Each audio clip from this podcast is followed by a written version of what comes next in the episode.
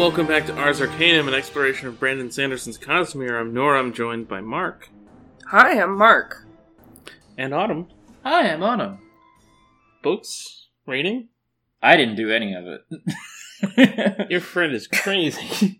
I mean, I read Lord of the Rings and Mistborn, but wow. like, Well, shut up about those. yeah.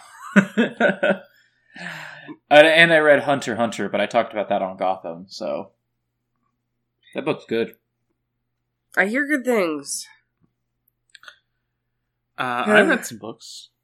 What'd you read? Uh, I read Foundation by Isaac Asimov. You really got his ass Yeah. on Twitter.com. Yeah. Uh, and I liked it enough that I bought the next two that are on their way right now. so, uh, I'm we'll glad you're enjoying uh, Foundation. I I did not like it very much when I read it as a kid, Mhm. uh, because I felt like there weren't um, characters in it very much. I've heard this. I've heard people say this. Um, I had a great time with it, and I I did want it to be more like. It's a very detached and a very like expanded perspective of time. Um, I guess I'll like lay out what it is real quick. Um, basically, this guy's like, "Hey, I can predict the behavior of large groups of people using mathematics. And um, also, this means that I'm like pretty sure that our galactic empire is about to fall. The empire doesn't take too kindly to hearing this, um, but eventually they allow this guy to set up this foundation at the edge of the galaxy um, to sort of safeguard knowledge and like history and science and stuff Hmm. so that when society falls if it does um they'll be able to like build a foundation for the future to build on so Hmm. to lessen the coming age of darkness and barbarism between empires Hmm. from 30,000 to 1,000 years it's a very expanded view of history and time. What? That's just a crazy sentence you said. I don't know what to tell you. Um, and so the first book has is just five short stories. It deals with three time periods mostly. Um, well, I guess it's five time periods, but two two sets of two are like closer together. Um, and it just shows like um certain crises that this uh, guy Hari Seldon has like vaguely predicted. Like, oh, Hmm. something's gonna happen here, but I think you will have like managed everything to where there's only one really obvious way out, and I think you'll be okay. hmm Um, and it it was a really interesting book. Um, uh, the there's a Apple TV uh, series based on it that Mhm. happened this year. Um, that seems way different.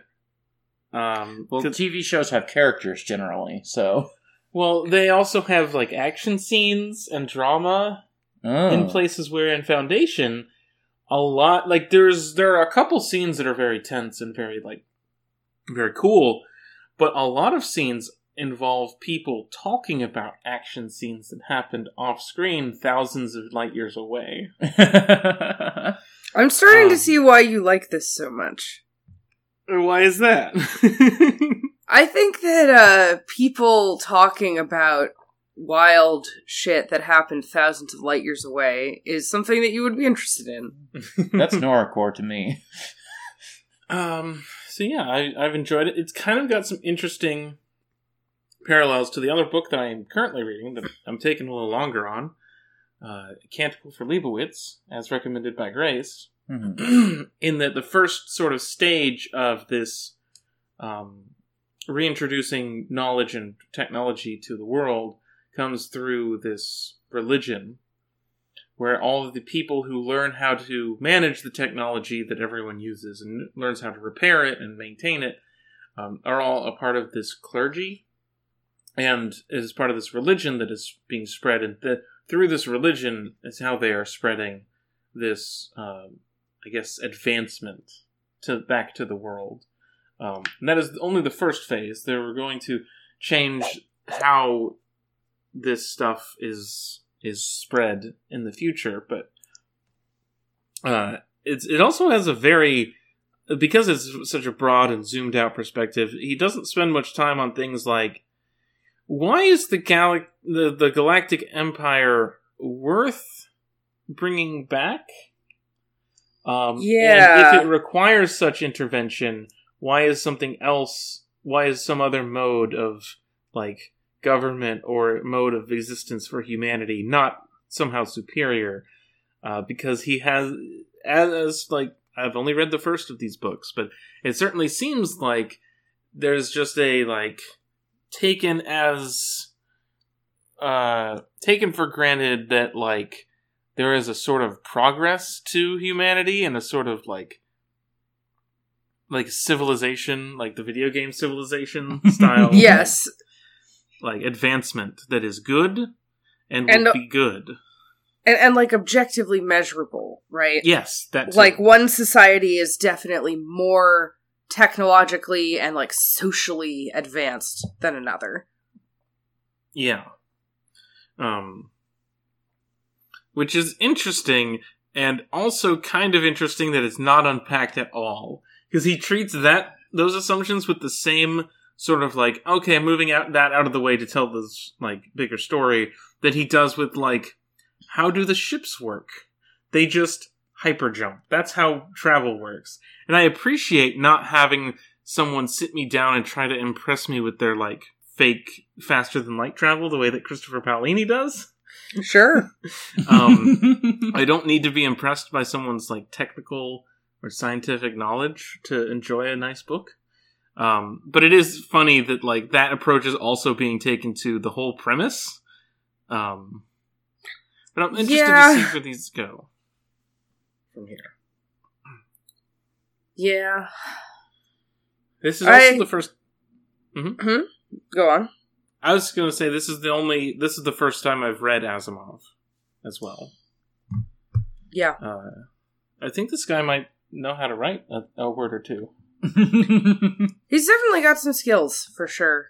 Yeah. Um I do, do, you, think do it's you think there are things that Brandon Sanderson could, could do that uh, Isaac Asimov Yes. couldn't do?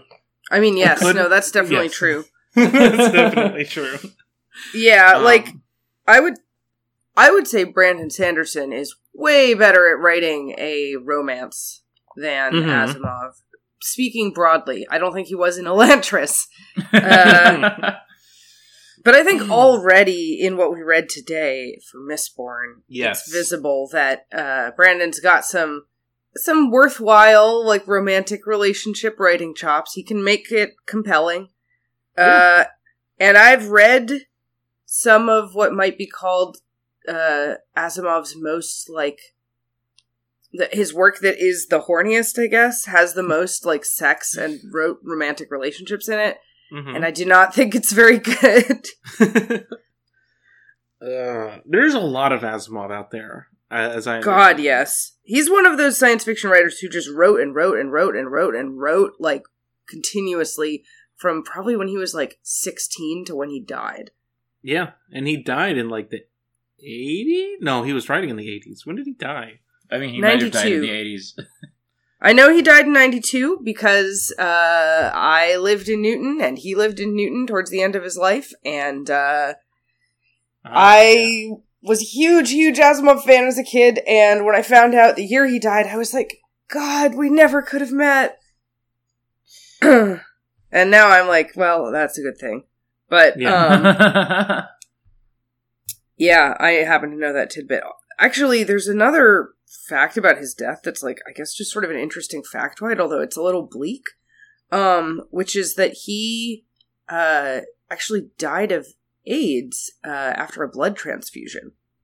oh, Hmm. Yeah, like he was one of the few people who actually did get it that way because, you know, it was before people knew that that was possible.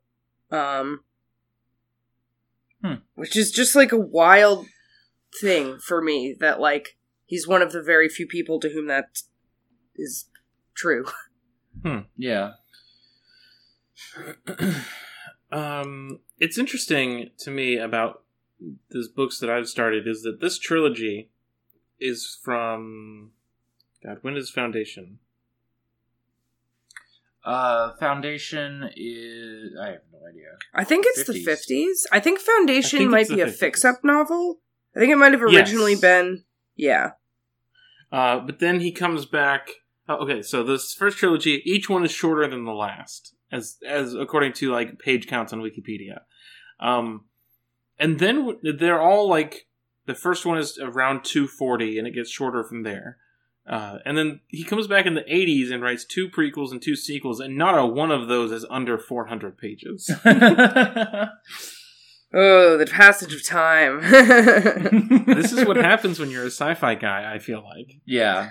I mean, I think it's kind of a change in the genre. Um, Mm, mhm. I think there was like a shift toward longer books. I don't know. That's me firing from the hip a little bit. I don't happen to know any like historical facts about that, but it just feels to me like something that's true. Yeah. I mean, it feels true just on the face of it if I think about the fact that, like, The Martian wasn't serialized Mm-hmm. as, like, just a, a pull an, an example out of my ass of, like, I don't know where serialized stories exist in 2021 if they do in, like, any popular capacity. Well, Unjust Depths is that, but I think you're right. There's not a lot of that, and it in order to yeah. do something like that, I think you have to do what Unjust Depths does and be kind of a weird independent internet publishing thing. I don't think there's there's, no- like There's no magazine that's out here like There's no what? commissioning magazines. Like in a gun? No, no, no. Magazines used to be publications, uh, like somewhere between, like in the neighborhood of 200 pages that were printed on cheap paper, um, and you would get a bunch of different stories in them. Magazines. Yeah, I don't, I'm not. I There don't were there were pictures. There were magazines about all sorts of things. Now we There just go to all Twitter for all of it. Oh, okay. Yeah, I've, I've, I was in fact thinking about how like there isn't really a publishing avenue for like uh, serialized, like episodic science fiction narratives. Uh, and I was specifically bemoaning this because of uh, finishing reading um, the Causal Angel, uh, but I Hmm. can talk about that later. I only have one other book to talk about. Go ahead. you also like that book a fair bit. I liked it. I also both of these books this week. I gave five stars on Goodreads.com Mm-hmm. because they were good reads. No shit. Um, the other one I read is The Citadel by A.J. Cronin, which is a pretty big departure from my normal sort of subject matter, I guess. It's a book about a doctor who shows up fresh out of medical school to be an assistant to this other doctor in this Welsh village. Gets there, finds out, oh, that guy is recovering from a stroke, might never regain the use of like the left side of his body. Mm-hmm. So when I signed up to be this guy's assistant, I'm actually secretly just taking over his practice, even though on paper he's the one doing all of the, the stuff and like getting all of the money and etc.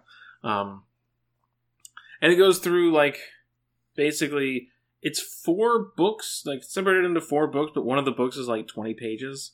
Um, to be the four different stages of his career from working in this village, getting married and moving to another village where he has a different sort of dynamic. It's a, it's a bit of a bigger town.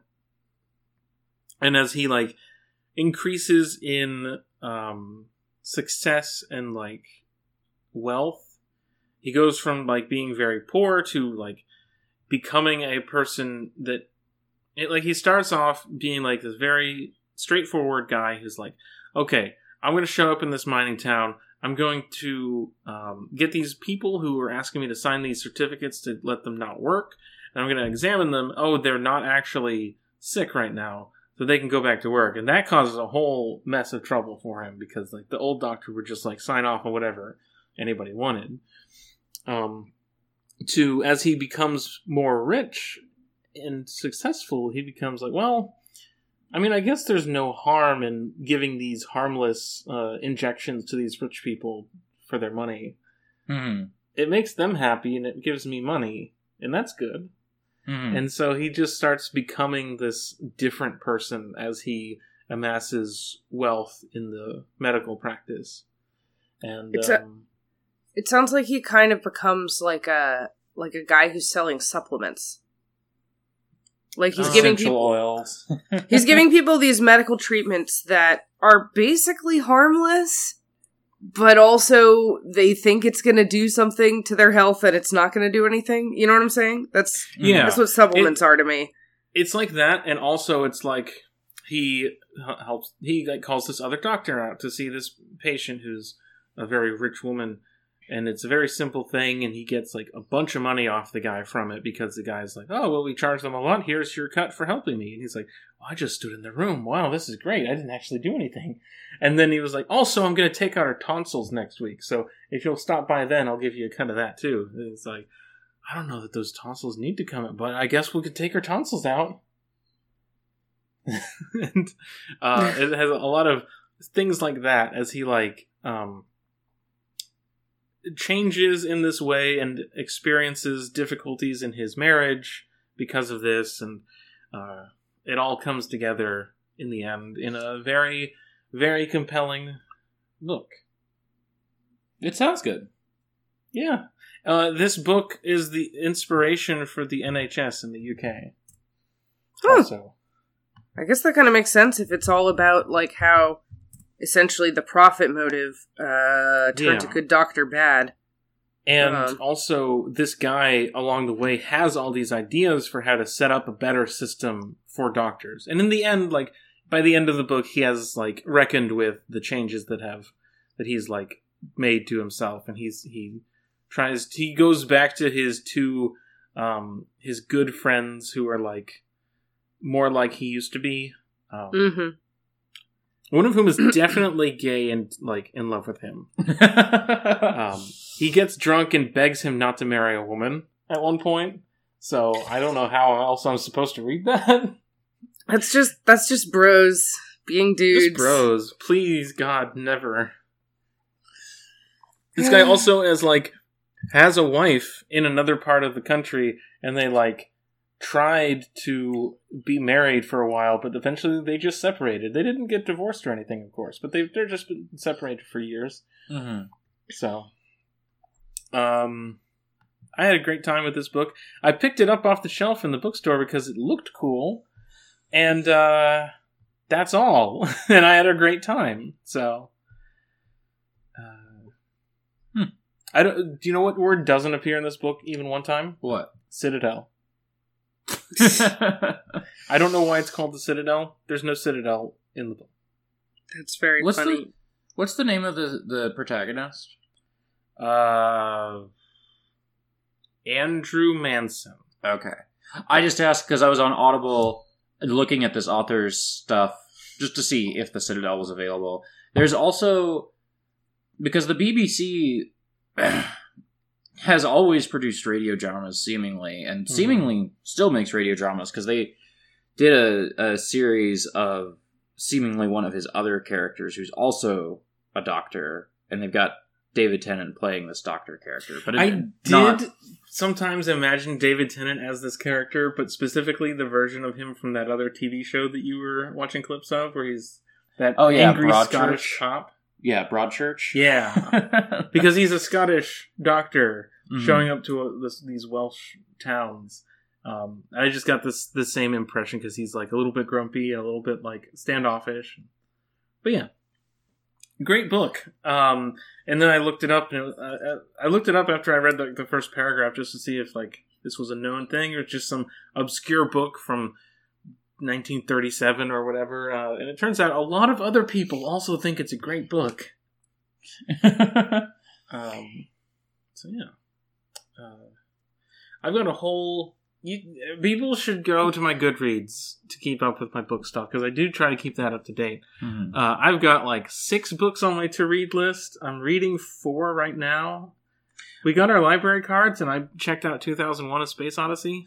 My to read list on Goodreads is a mess because it's got like 300 books and I only want to read like six of them. You should change that. I should change it. My to read list is like stuff I'm actively about to read, like the next two foundations, the first Wheel of Time. Uh, I think I have Locke Lamora on there, but I'll probably take that off because it's that's just, the moment's passed. I, I'll I'll put anything on there if I look at it for six seconds and think, oh, that sounds interesting. No, no.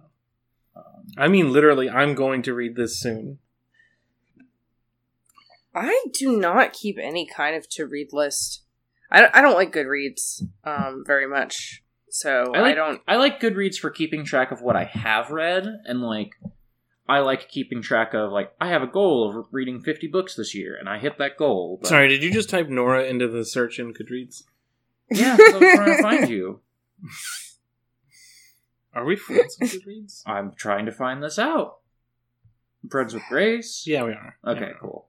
There was a, a period of time last year where I was keeping a very detailed, uh, you know, what I like read and watched and whatever spreadsheet, but it really just. I mean, there was some. There were a couple months where I was finding it genuinely rewarding, but I think ultimately I just found it stressful. Hmm. Um, and I don't know that. I don't know that I'm ever really going to look at it again. You know. I like I, def- like having Goodreads and Letterboxd for it. I don't like. I tried keeping a spreadsheet of my own, and I spent too much time like fretting about formatting. I like having it on a different website where it's like not my responsibility, but it's also a function of like I have podcasts where like Export Audio might do a like top 10 books that we read this year or a, or a you know top 5 video games or something to where I need to like be able to remember this sort of stuff. Um I like Yeah, if I it wasn't for the podcast, I wouldn't do it. If I'm never going to think about Red Harvest again. If, if I hadn't written it down that I read Red Harvest this year, I'd never remember it. Yeah. Yeah, It I think that lost me. I think that uh, my feeling about this, I definitely like the idea of having like a record of everything I read in a given year. Like it's appealing to me, and I'm sure there are times when I would use it, and I would be like, "Oh man, this is so interesting to think about." You know, what year I read this book or whatever. But I guess I think that if a book or a show or anything else is meaningful to me, if it makes some kind of impact on me, I'm gonna remember it when I encounter other interesting things that somehow interact with it, right? So Mhm. what I mean by that is uh if if there are interesting kind of if it's interesting to me to remember a book, you know, on a level that's more than just like knowing that I read it, but something like what you ex- something like the example you gave of wanting to make a sort of like list of favorites um or wanting to compare it to other books in the future. I guess I just have confidence that if it's important, I'll remember it, and if I don't remember it, it probably wasn't that important. I have a terrible memory. that that's probably a healthy attitude to have. I just have a terrible memory. God awful. Um, yeah. Mark, you read any books this week? Yes, I did. Uh, so, like I said, I finished The Causal Angel, so that means I'm done with the books that Hannu Rajaniemi wrote in that setting, that trilogy, which doesn't have like a great name. The Jean le Flambeur books, I guess. Um, The Flam books. We said that before. Yeah, Uh, we um, established this. This is canon.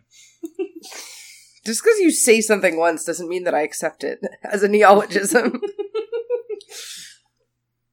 Anyway, um, I thought it was a great book.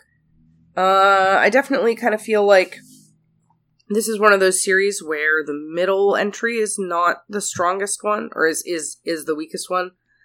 Although I still think that second book was really good, but having finished all three, I'm definitely like, yeah, the first and third are better.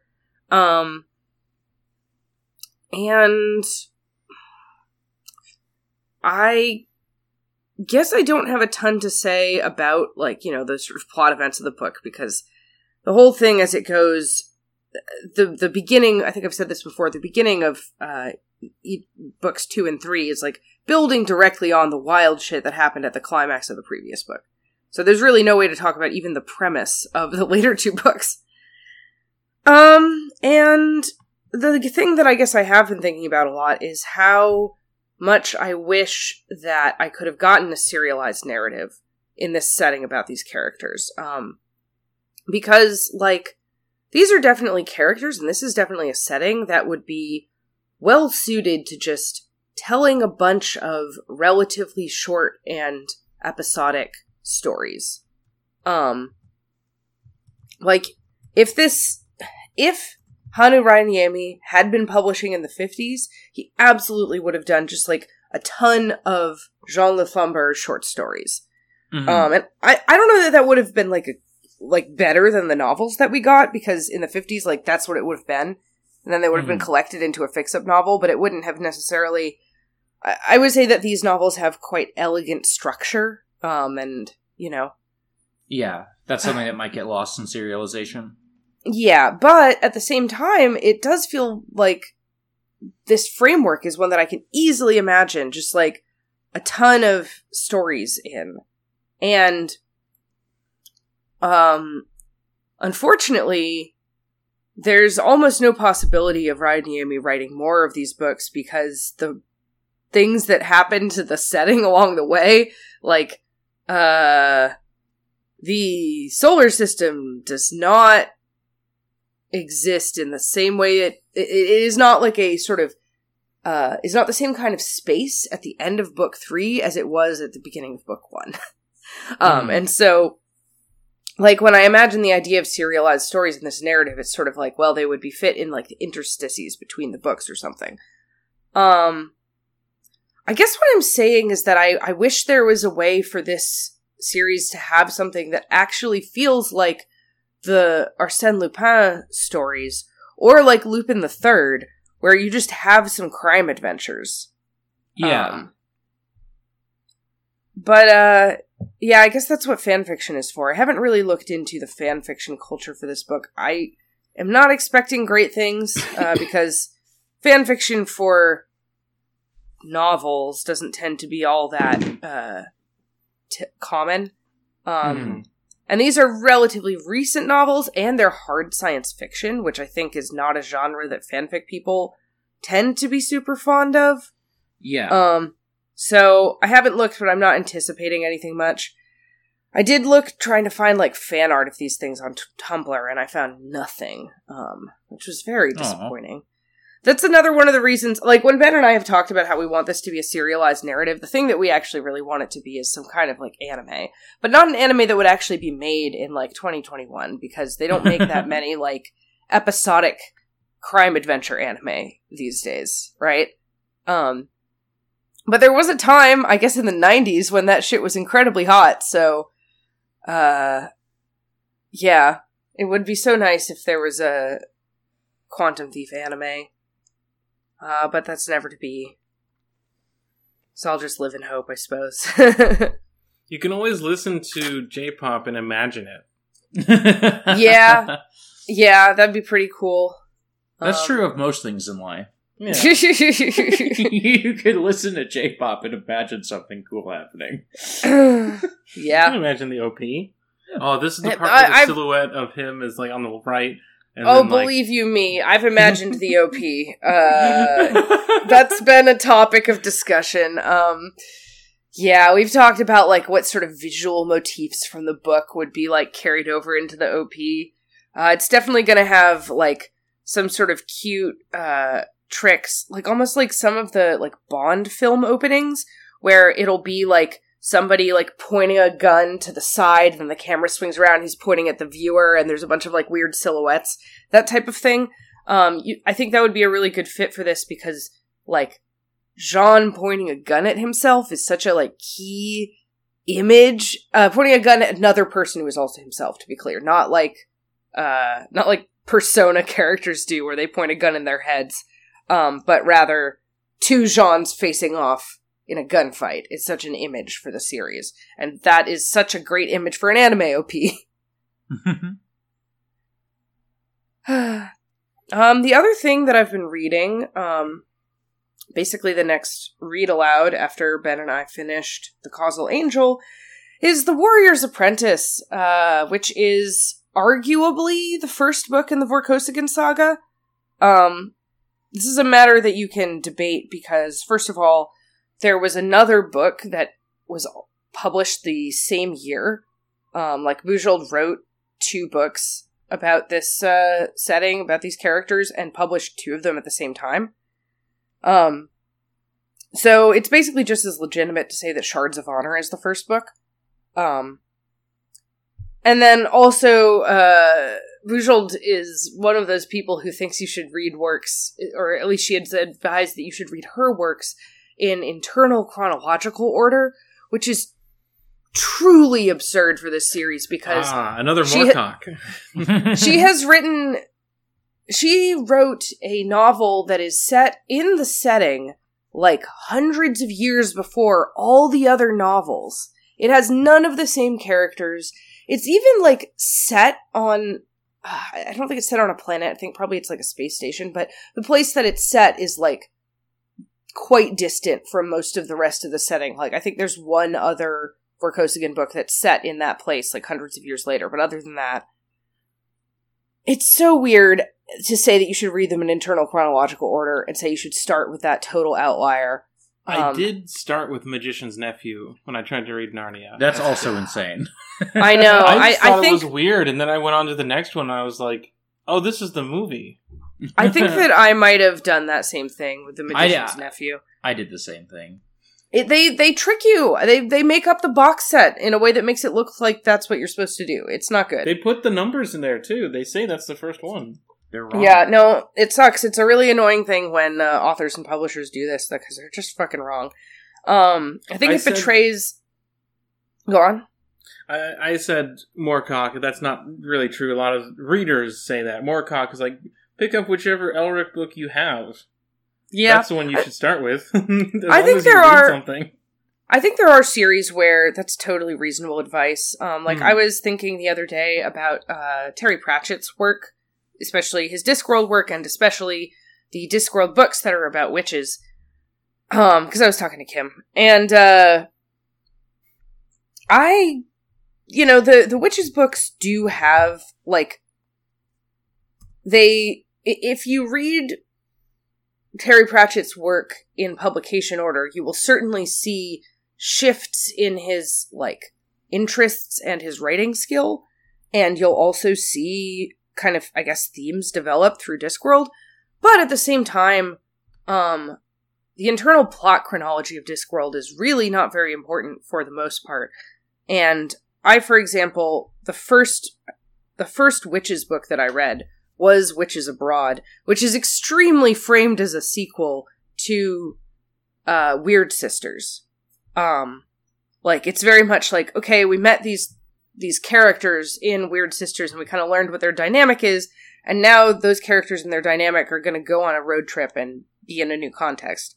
Uh, but the character writing is strong enough that you just pick up who uh, Granny Weatherwax and Nanny are and how they relate to each other, and like the ways that their comic beats are going to work, and the things that are actually kind of core to their characters that are like real and meaningful that aren't just jokes. Um, you get all that really quickly because he's really good at that shit. And so I think that reading Terry Pratchett books in whatever order you find them is very legitimate. Even though you'll find a lot of reading order guides out there in the internet. Well, and also like I feel like um there are 41 Discworld books according Oh yeah. Like if you insist on reading Discworld in order, that's a great way to just get yourself to not read Discworld, I feel like. well, if you're 10 yeah. Um, and they have all of them at your local library. Reading all the Discworld books is a great way to spend your time. But, uh, you know, not all 10 year olds have all those books at their library. Um, yeah. We and, definitely uh, had some, but I never I never got into Discworld. Yeah, I was very into Discworld for a time. I think I have, in certain ways, cooled on it because I think some of the jokes don't age very well, unfortunately. Um, I feel like I tried it once and didn't want to keep going, but also I have this memory about Douglas Adams at the same time, and I could be confusing them, or Mm. maybe I'm not. I I can- I got very into Hitchhikers briefly, and I think around that time I was like, maybe I should try Discworld, and I was like, there's 41 of those books. I'm not going to get into it. Um, Yeah, I, I I will say they're basically all pretty breezy reads. They're not Yeah. super long, and and they're they're written in a very like conversational and engaging style. Um, they move. Uh, and I, th- I think there are some things about Discworld books that are, first of all, there's some parts of them that are genuinely just fucking funny. Like, he's a good comic writer. mhm. Um, even if I think some of his jokes feel dated and uncomfortable. Um, Hmm. and uh, also, like, I do think that these are books that have a lot of heart, like especially for being like parody, like fantasy parody books. Um, th- there's just a fair amount of like real feelings that I have about those characters. Mhm. Um, and there are there are passages in Discworld books that I think are genuinely um, meaningful statements about human life and how people have to live. Um, you know, they're not. Uh, they tend to be quite straightforward about what they are saying thematically, um, and sometimes it's a little didactic. Um, but I think, I think Terry Pratchett I don't know, expressed some meaningful things in Discworld. I don't know why I'm talking about Discworld, sorry. You're good. I it's been on my mind um because of this one conversation and also because I'm probably going to watch the uh BBC Hogfather special soon. Um because it's a seasonal movie. Um We've got a seasonal film of our own to watch this weekend. You I- love it every time. You're just like, oh, this is just and then we when we do it, you're like, oh, I'm having a good time with I'm my gonna- wife. I'm gonna get fucking blazed this time. um, I my only bitterness towards the Star Wars Holiday Special is that I have so many Christmas movies I genuinely love, and this is the one that we watch. We watch Star Wars too every year. it's not a Christmas movie. It is for us. Um, Our family had to watch Elf too many times, and I've soured on Christmas movies in general.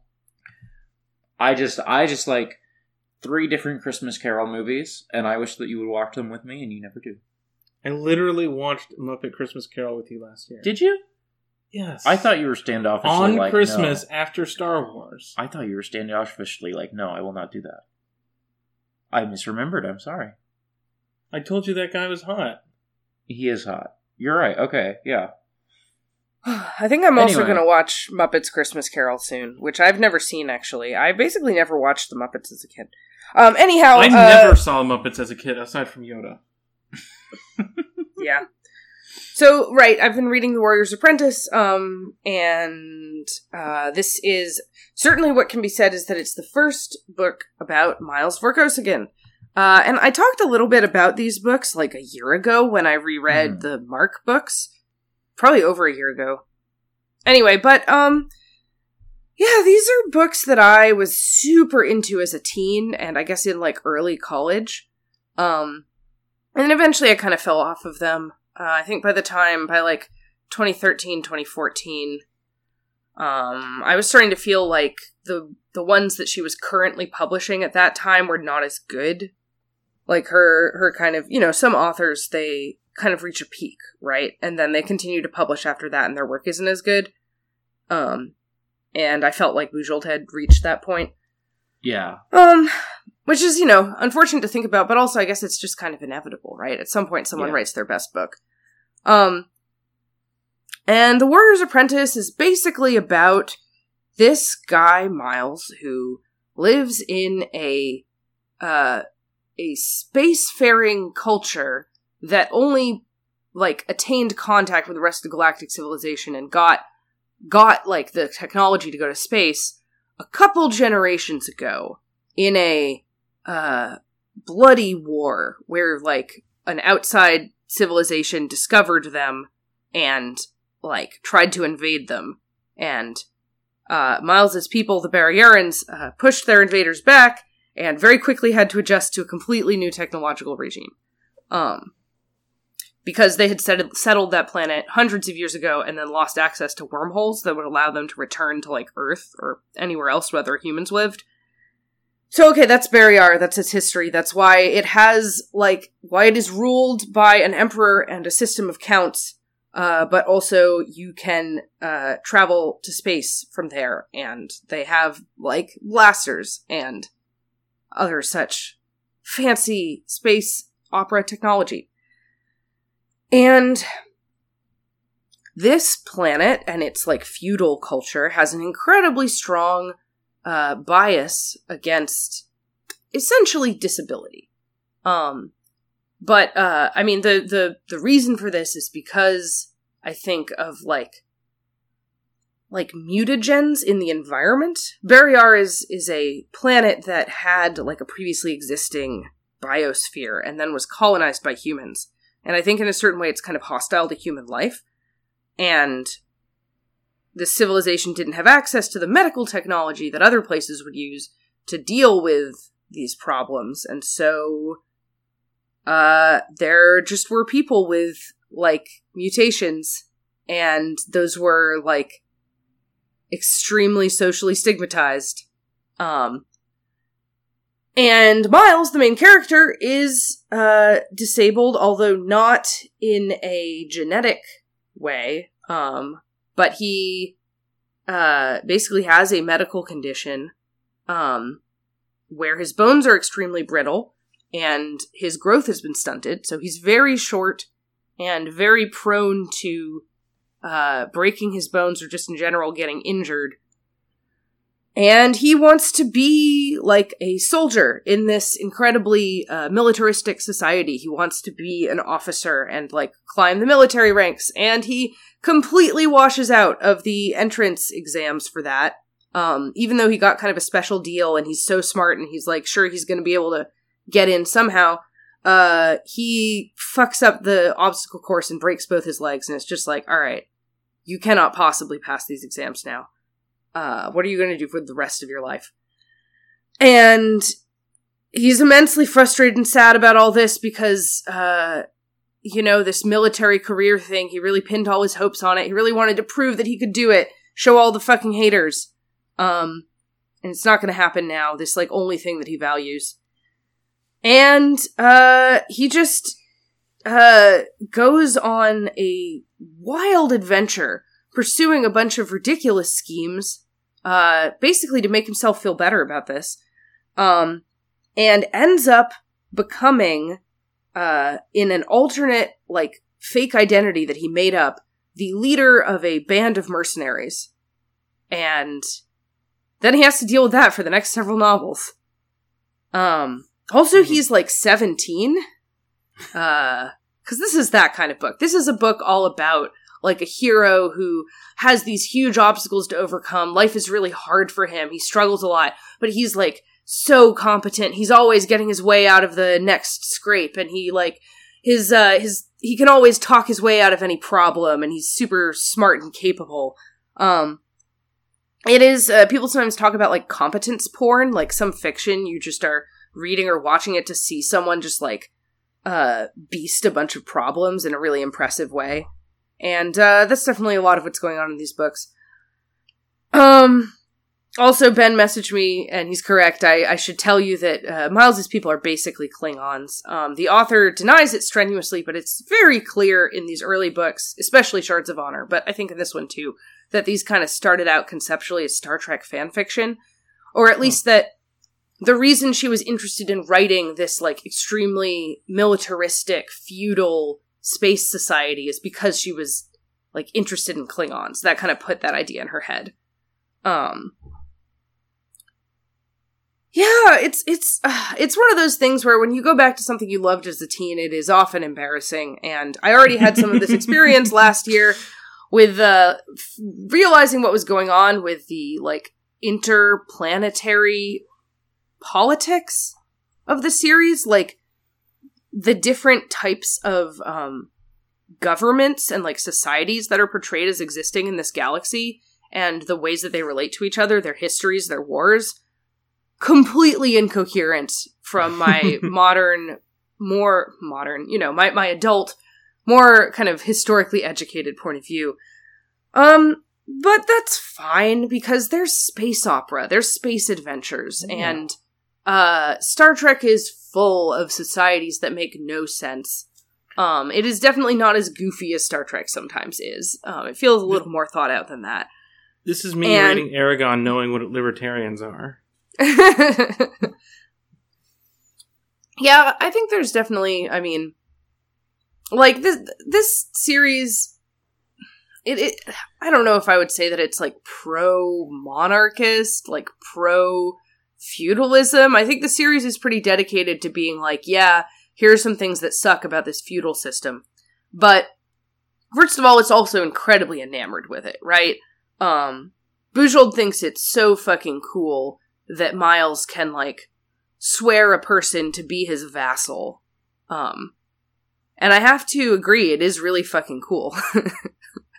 um but but you know, um it I guess it the the series I would say has like a certain kind of end of history sensibility where it's just sort of like, yeah, this is the culture and civilization that these people have and isn't every other culture and civilization in this galaxy doesn't it don't they all have their flaws and foibles? And isn't it possible that the sort of hyper uh quote unquote progressive beta colony is just as bad in their own way as the Barrayarans and it's like I mean, maybe, but you did design Beta Colony to be a sort of exaggerated example of like, uh, kind of, um, the, like the, the sort of social welfare state gone too far and like meddling in people's lives. And I'm like, okay, Lois, I, I don't know what you're working out here.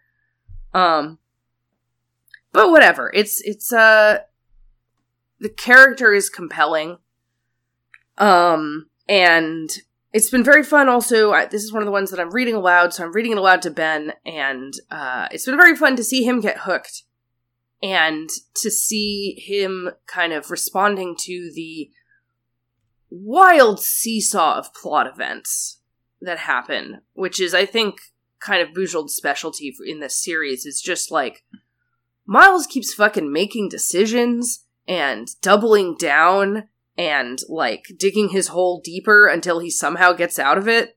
Um like uh he he is just constantly uh coming up with a solution to his problem that is definitely going to create so many more problems but he's going to keep moving. Um and that's a very fun engine for a plot. Uh yeah.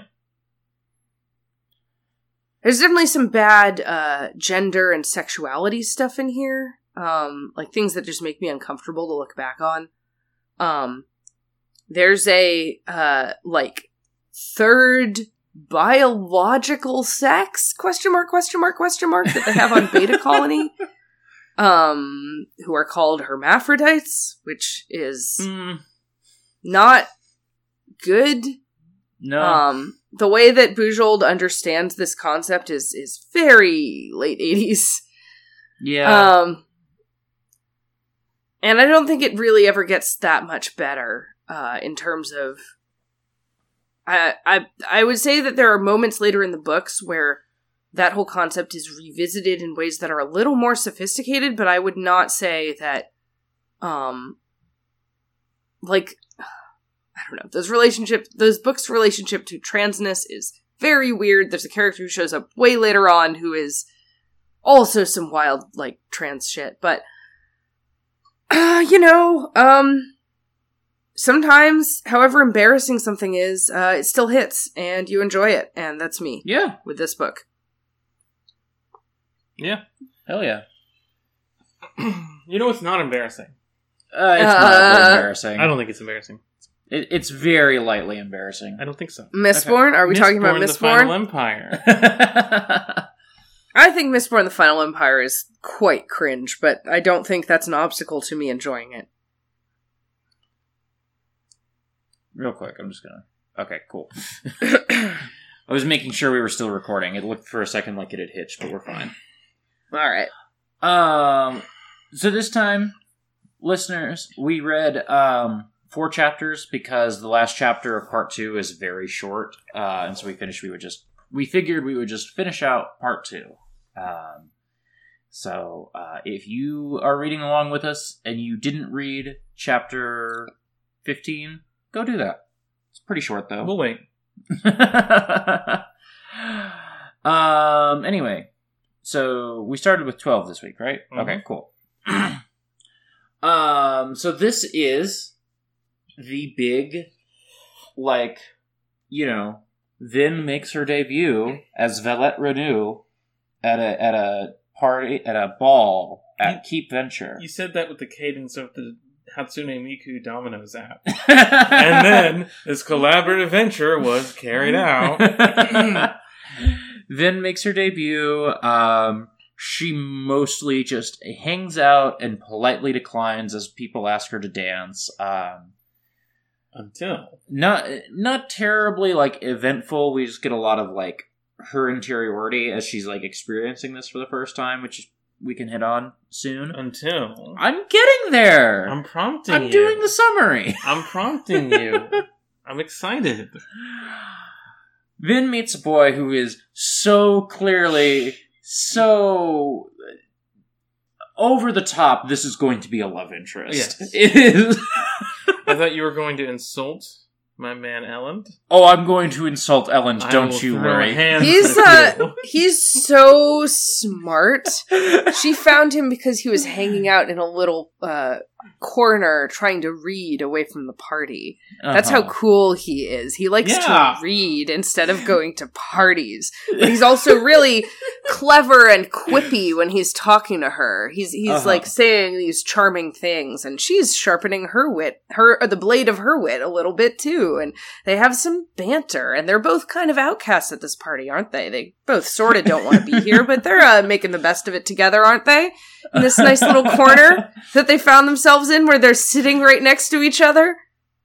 Come to find out that um Sazed gets back to Vin and they're leaving the party and Sazed's like, Who's that who is that you're talking to? And she's like, Oh, I didn't get his uh, last name, but his name was Elend and Sazed is like you you mean the heir to House Venture, the biggest, most powerful house in the house that we are in. the house that we're in.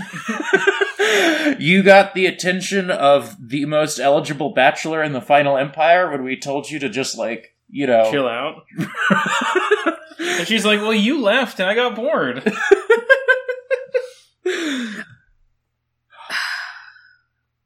I love this. I love this chapter. I love this She's- character. I love this He's whole thing. awful. Vin is just too charming and too good at meeting boys, and it's gonna fuck up their plans. um, Now imagine if this was cross-dressing Vin. oh god. Fuck you for making me think about that. That'd be so sick. Ugh. Not that it isn't kind of cute having her be like, you know, uncomfortable in these clothes, but then sort of realizing like, ah, I can work this. This is just another sort of form of trickery, and, and I'm good at that. I am Um, hiding. They're not really seeing me. They're Mhm. seeing Valette. hmm Um, and, and I also really enjoy her thinking a little bit about. Um, I, I guess this is more in the next chapter, but I could talk about it here. Like she starts to think about, well, at the party they were just seeing like Valette, um, and you know, really when I'm hanging around with the crew, they're also kind of not seeing me. I'm st- also kind of presenting like you know the mask of like a shy girl who doesn't talk much um, and like listens a lot. You know, even though in truth I'm a little bit more like sassy and standoffish than I maybe present to the rest of the crew. You know, um, I love everything going on with Vin in this chapter. I just think it's like really good character writing for her.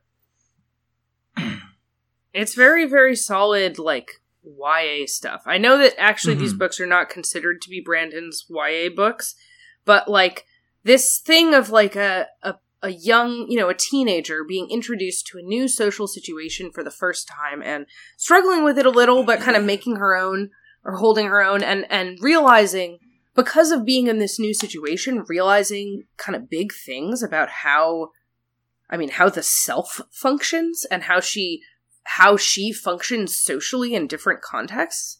Like Vin is coming of age right before our eyes. Yeah. And it's it's good. It's it's uh it is the whole Bildungsroman thing. hmm Yeah, I think like everything about like yeah, I just think that like, everything about the way that Brandon like plays this in this chapter just like sings for me. Like this is like reading this chapter was I think the moment that I was like, "Oh, I'm going to read all three of these books." Mhm, yeah. You know? Like this was where it like came together for me my first time through this. Yeah, me too. I Um, think that uh, Brandon Sanderson's willingness to focus on a fancy party and a girl's internal development as a result of that fancy party and her romantic entanglement with a boy, I think that's great. Like, not to say that these things are new to fantasy; they're certainly not. Um, but I just think it's it's good that Brandon, as like this I, I guess my feeling is that there is a, a level of care here given to narrative elements that I think uh Brandon's audience would have been happy to have him dispose of, you know? Like Mhm. people are going to be here for the magic system, people are going to be here for the lore, people are going to be here for the like cool heist shit and you didn't have to care about like a teenager growing up that much you Mhm. know um yeah. uh but but he's into that stuff um brandon sanderson is clearly i think deeply influenced by romance as a genre Yeah. Um, Yeah, I think so. And I think that like um you know it, not I don't say this as like a representation thing, but I do think that it is like fun and interesting that here in this chapter we're getting like Mistborn girl who's going to go out and do like adventures and like, you know, in the next couple chapters she's going to kill like five dudes, you know. Yeah, she's gonna have Um, her Gundam protagonist moment. Yeah. Getting like romantically entangled with um like you know what is norm normally I feel like in this sort of like fantasy novel like the man of action falls for the girl who's like you know secretly like sneaking off to the corner of the party and reading the books and like the man of action falls for the smart girl and i i like that it's like kind of reversed here you know um, Yeah. I just think it's like a fun little thing, even He's a though it- nerd. even though it makes even though it makes Elend the most smug, hateful piece of shit He's- person. look, he's rich. Did you expect anything else? he's No. rich and he's also like 15 hmm like he I, I I don't know. I I found him charming. I found the way that he's supposed to be charming to be effective hmm within the context of understanding that he's a teen and Vin's a teen, and Mhm. he's certainly not nearly as clever uh, as he thinks he is. Um, but that's not uh, a bad thing, I think, in as a character thing, you know. Yeah. Um, but it is maybe a little obnoxious to read at times. Yeah, I love this guy. I love him and I hate him so much. Like it's both um, for me. Espe- especially in this chapter, I'm like so charmed by him, and I want to punch him in the face because of it. Yeah, but you don't punch children. the thing. yeah. Um, I mean, I feel like we'd had a conversation once about whether uh, Kelsier would kill like a, a young, innocent, noble girl. hmm So the question of whether you punch children, uh, if they're of noble blood, has been one we've talked about on this podcast before, or maybe that was like off uh, off mic. I don't know. isn't that the that one TV show about a guy who slaps a kid? Uh, There's the, a TV sh- the slap. the slap yeah. Oh, is that what it's about? I I really don't know. I'm sorry. I think he slaps a kid at a party, and then it becomes a whole drama. I, I'm not Hmm. familiar with the show. It vaguely rings a bell, but We also get introduced to an important character in this chapter. oh right, that's here. Um, Vin sees her dad at Yeah. this party. yeah. Um, we we should talk, I guess, about the obligators. Um, so Vin is like you know, eating alone, um, just kind of observing everything going on, and notices that like there are all these obligators here, and she's like kind of drawing connections uh, in her mind between like, oh, the obligators watch the the nobles just like you know slave masters watch the skaa. I don't I don't know about that. We could talk about that more in a second, but um, she's like noticing that the obligators are at this party and they're constantly being like called over to tables and like she like watches um an obligator sort of officiate some like ag- agreement between two nobles and they have to like you know give him five bucks after they make this agreement or something. Um and one of the obligators that she sees she recognizes as her father from when one time Reen was like hey look that's our dad Just wanted you to know. just wanted you to know Wait, does uh I don't actually remember. Has it been established that Reen and um and Vin have the same father? you know i don't remember off the top of my head Because uh, Um. uh just I mean, I guess um how is their uh sort of the relationship No. between their mother between Vin's mother and her father described? It was that her mother was a skaa who was like the mistress of a nobleman, right? Like she was kind of uh it sounds like she was sort of a kept woman. Hmm. Um there I- so I think that the book says that he's her father, and I've clicked on the the page on the wiki for Reen, and it, it describes him as her half sister. His she's his half sister. So I think you're right that they don't Yeah. share a father. I Okay. found a bit. I found a section um, in the book where, yeah, where basically she explains her family background to the crew, and she does refer to him as her half brother. okay Uh, okay and I'd forgotten that uh, tidbit. yeah, and he also specifies. It is specified that yeah, they they share a mother. Um, okay So yeah, presumably Reen. I would imagine that Reen is not a misting or a mistborn. That probably Reen's father is not noble, but I guess we don't actually know that for any certain Mhm. reason. Um, Uh, anyhow, I, that does make me wonder. I mean, because in the scene that I'm looking at, this is at the end of uh, chapter three. Vin also says that Reen said that, um, it's just the word the book uses, that her mother was a whore. Um, Mhm. which is interesting to me because, I mean, the way that it's framed makes it sound like she is like you know essentially a survival sex worker, right? Somebody who, like Reen and Vin were, is like living on the streets. Mhm. Um, but at the same time, she knows for sure who the father of one of her children is. So that makes it sound like she was exclusive with Vin's father for at least some period of time. right So basically, I don't feel like I have a clear picture of what Vin's mother's life situation was when she had Vin or when she had Reen, and Mhm. I'm curious because Reen could have used that, could have called her that, but been referring to her being like a mistress of one particular man. Mhm. Um, Yeah. But we don't know really. yeah um Did Chapter thirteen. real quick did we have any more thoughts about um vin's observation that the obligators are like watching the nobles like the slave masters watch the sky Yeah, there's only one person who's not being watched in this empire. yeah It's yeah, the Lord Ruler. yeah yeah. I I, think it's a The the Inquisitors keep the obligators in check too. Yeah prob- probably I think it's a whole Yeah. tree. Yeah, I, I think it's interesting how um it, it it seems as though from the way that the obligators are kind of just there to like notarize transactions. Mhm. Um it seems like not only it seems like the nobles have a culture where they are constantly making small agreements with each other that Mhm. need to be uh, certified by obligators. Like the actual thing that Vin overhears is what the person says is swear that I'll share news of my engagement with him before anyone else.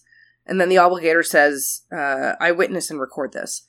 And so that is just kind of like a promise between friends, it feels like, right? Um, it's Yeah. not it's not something that for most people, if they were making a promise like that, they wouldn't normally feel the need to have it witnessed. And it's also sort of a thing that like the type of agreement that it is, the way I feel about it is like, oh, they're just constantly making little vows. In the way where like in my daily life, if I'm planning to do something for another person, I'm probably not going to like swear to them that I will do it. I'm just Mhm. going to like do it. And it, so it makes me wonder if a culture there there exists a culture among the nobles of this society of constantly interweaving obligators into their daily interactions with each other. Um, which I think is very interesting, and I wonder if it's something that the Lord Ruler encouraged in order Mhm. to make obligators like a totally uh naturalized and, and common part of the nobles' daily lives. Mhm. Like that does seem like a pretty good way to accomplish this purpose of surveilling them.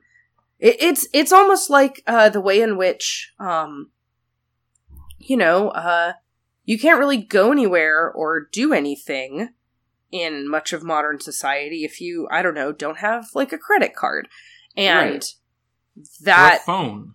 Mhm. yeah, and and so those are just things that are completely part of our everyday lives, and that I mean that do track us, um, in various ways.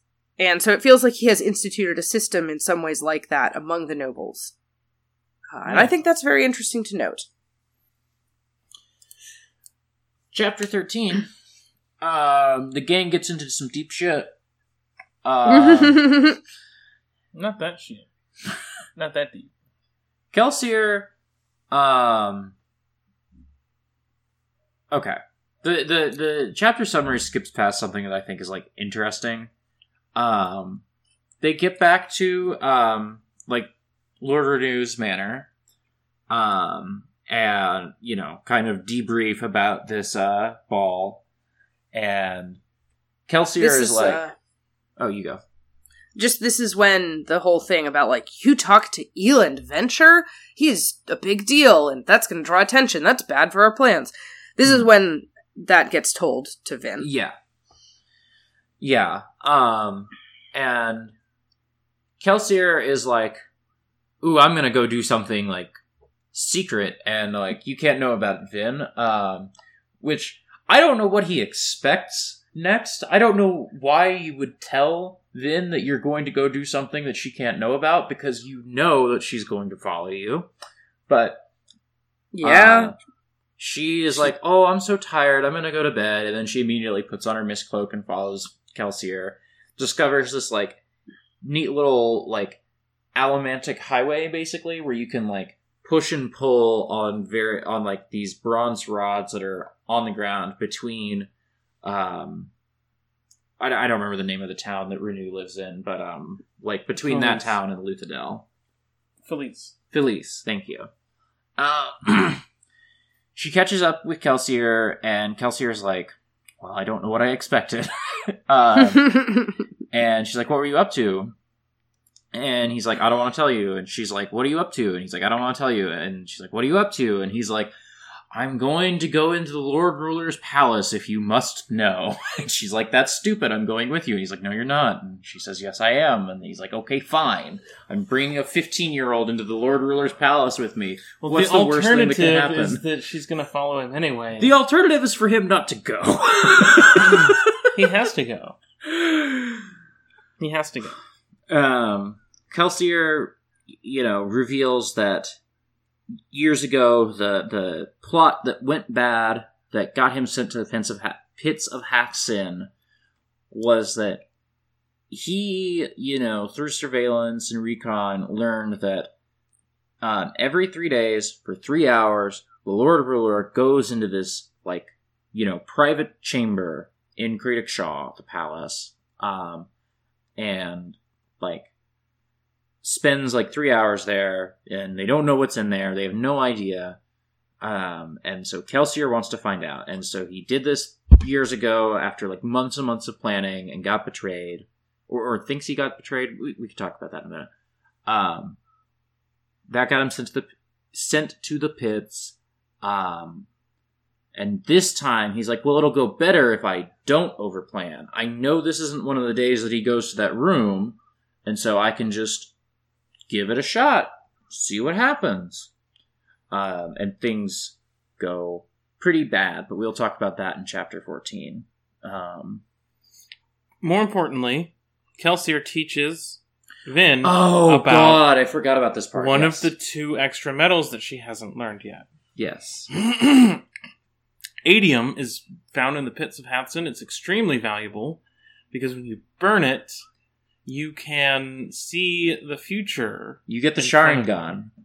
You can see what's about to happen before it happens. Mm-hmm. The only way to like counter atium if you're fighting somebody is to ha- also have atium because then you're constantly changing what you're going to do because you see what they're going to do and vice versa. So you know they can kind of nullify the advantage.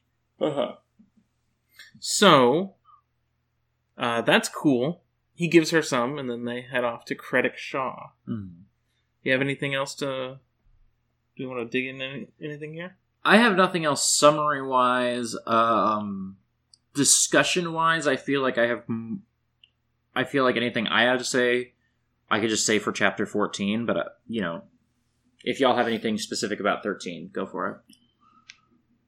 Um, I guess I do want to say that um, I definitely feel like the way that uh, Kelsier, you know, you guys were saying like, what did he expect would happen, and I think that's completely true. Like Vin is so nosy; he knows this. She's always eavesdropping on him, um, and uh, it's frustrating to me because it, you know, it feels like not very good plotting, basically, because.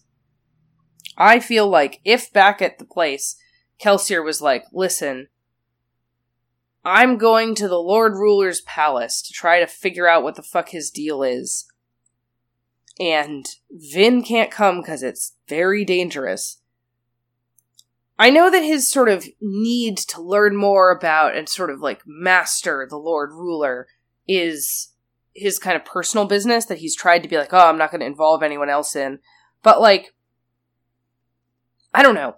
I guess I feel as though it would have been not that difficult for Kelsier to avoid this situation, and it makes the bloodbath that follows feel like it's his fault to me. Mhm. Yeah. Um, that's a weird, like, uh, you know, the book has been trying to build the idea that Kelsier is is kind of a, a callous, dangerous guy, but this doesn't feel like the right way for that to be the case, you know. Um.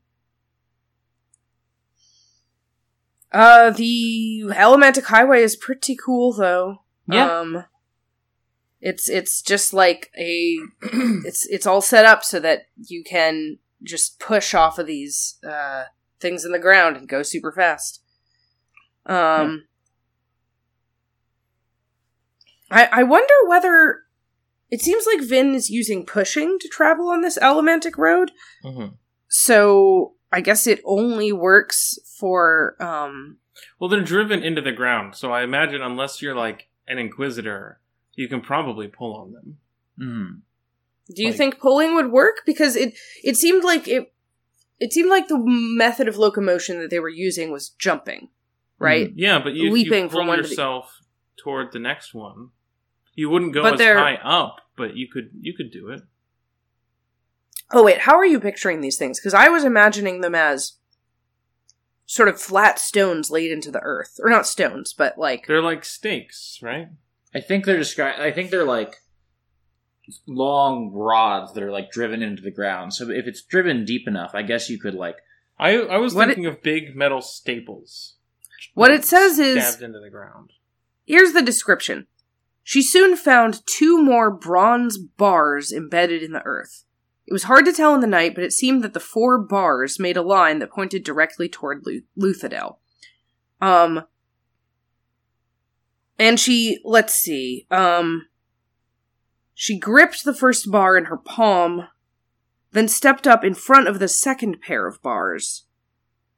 Um, so they are they're not super high up in the air, right? She can grip them. But you're right that they're not flat into the earth like I was imagining. But uh I I mean I guess you're right that they're like staples. I guess it's just if they're no higher than like Vin's eye level, right? I don't really see how. I guess it would be sort of like monkey bars.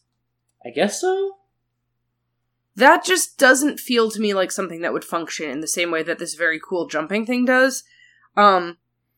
Anyway, I- even the Maybe you need both. Maybe it is like a Mistborn highway. So you would pull on one in front of you, push on one behind you constantly. Maybe. Yeah. Um it it it seems like she the way that it's described of what she's doing, it sounds to me like she's just pushing.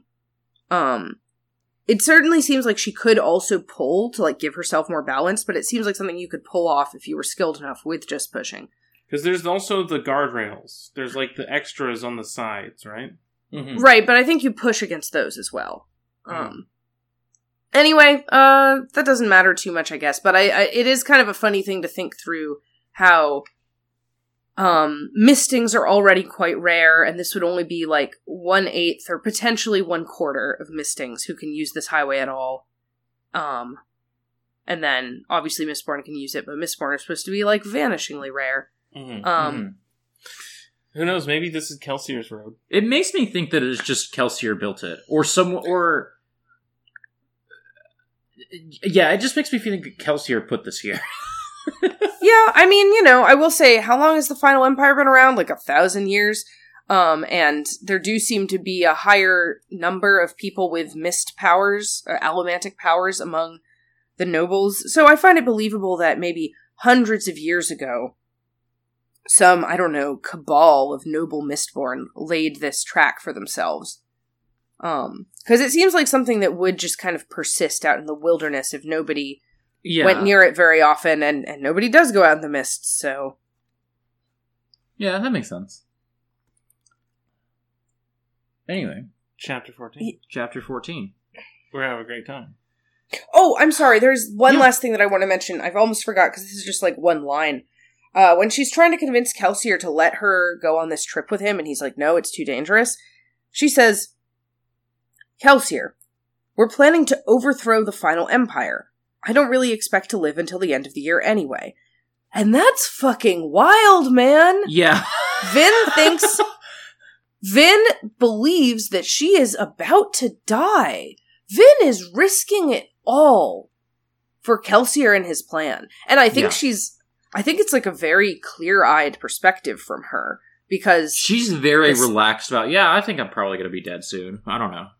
Like based on the situation that's been described, like the degree of uh sort of long odds that Kelsier's group are facing, I feel like it's a reasonable estimation on her part. Like, yeah, she probably Yeah. is gonna die. And obviously I know she's not gonna fucking die. This she's gonna win instead, because this is a, novel, like a fantasy novel. She's not gonna die.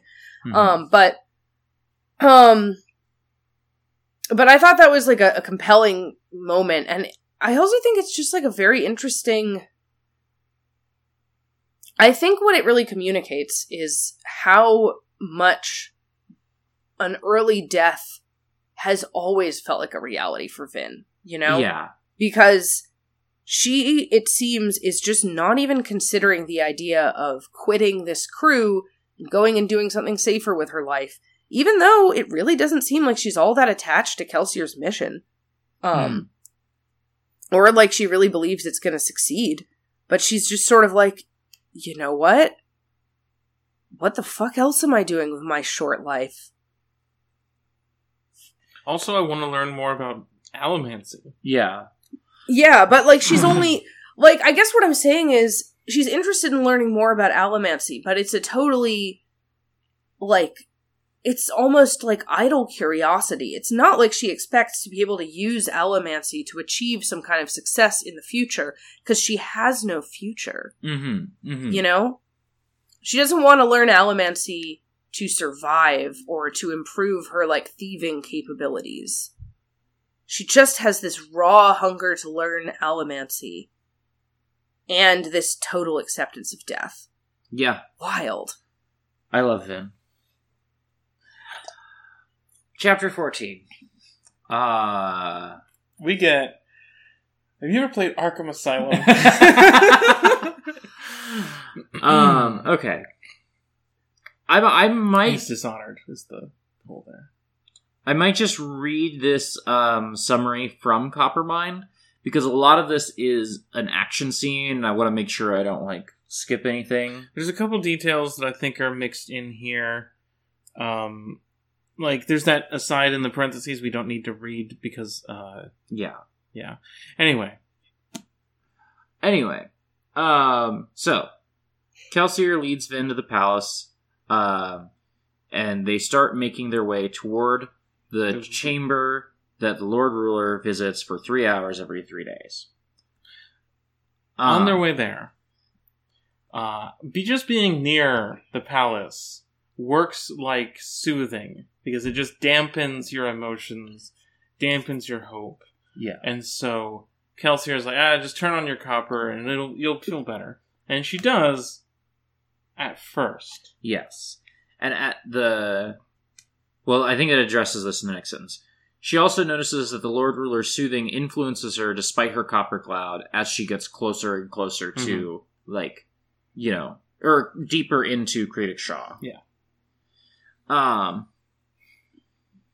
They make it to the building within a building, which is like this chamber. Um, but uh, Steel Inquisitor, Steel Inquisitor is so there. inside of this mysterious chamber is a big room, inside of which is a hut of some unknown design. Mhm. Set like a whole building inside of this room, and there's like carvings on it. There's like words on it they don't understand. Mhm. It's completely out of place Mhm. with the rest of Kredik Shaw's like architecture. Yeah, And when Kelsier opens, the, knock knock, open up the door, it's real. an Inquisitor is Um, inside, and then two more show up, and they have to run yeah. and flee. Um, Um, they um, Kelsier is like, I'm going to try and distract the Inquisitors. You get the fuck out of here.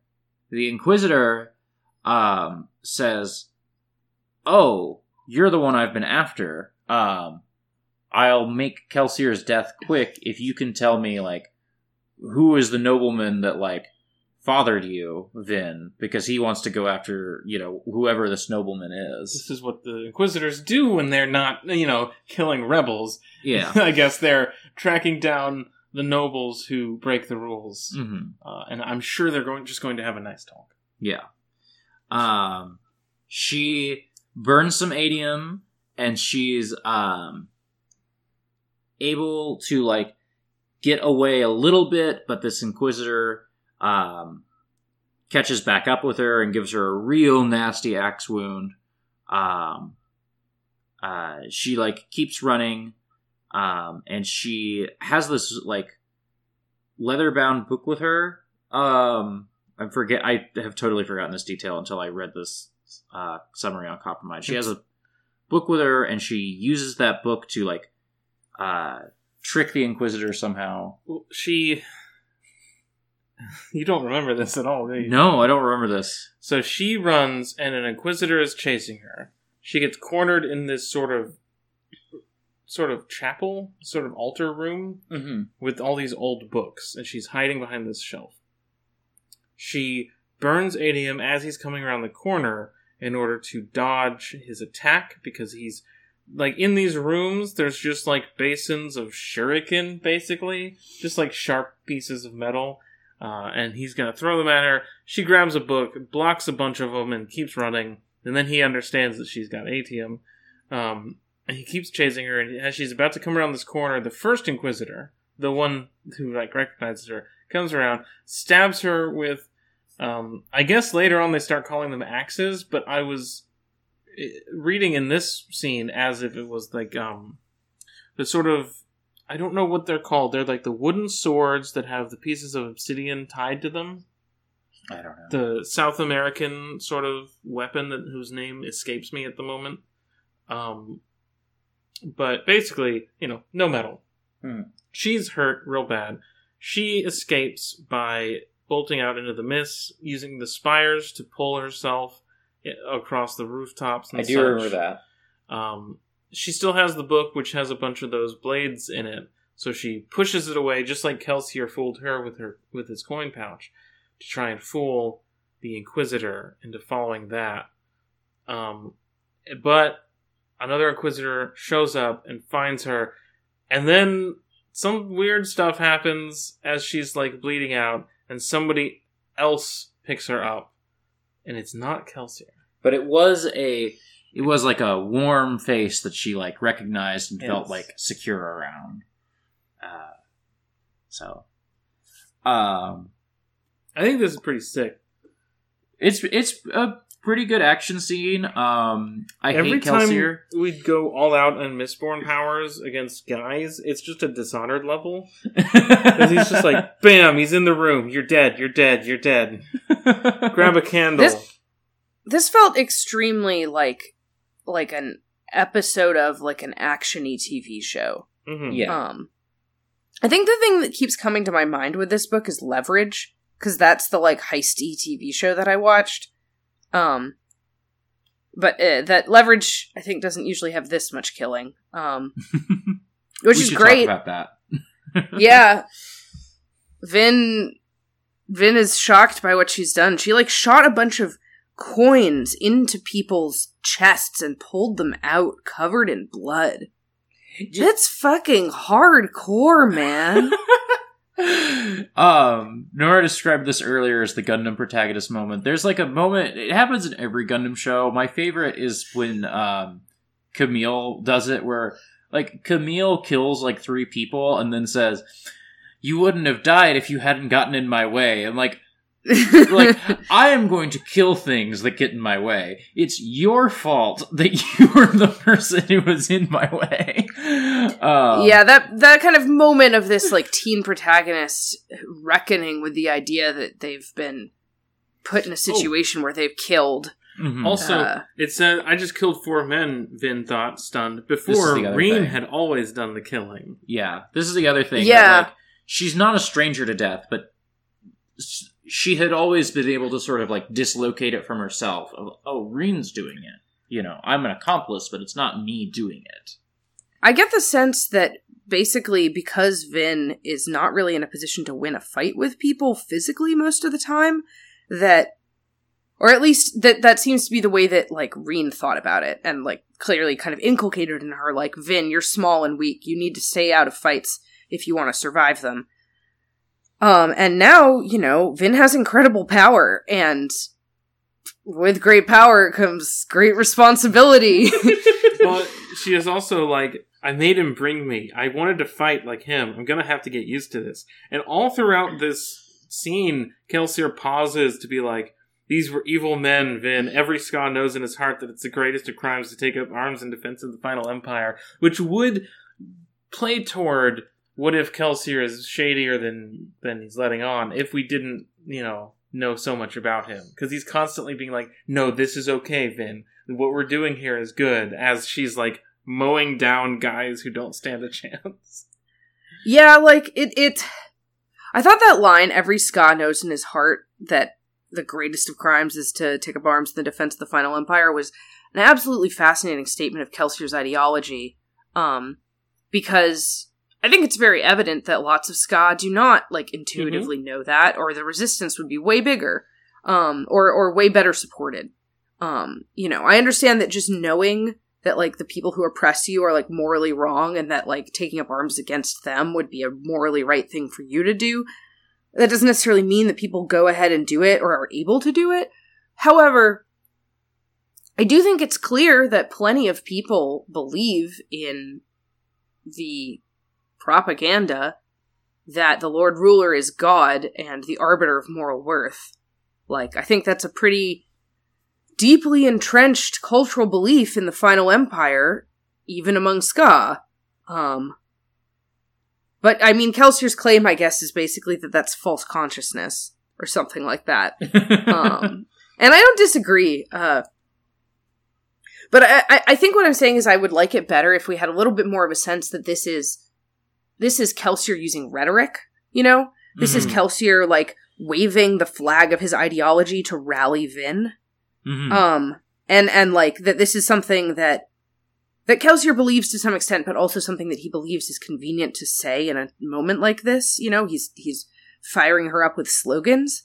Um, but I don't really think the book thinks about it that way. Mm. I think the book really believes that this, at the very least, that this is genuinely what Kelsier believes wholeheartedly. That every Skaa knows it is wrong to t- to defend the interests of the Emperor, and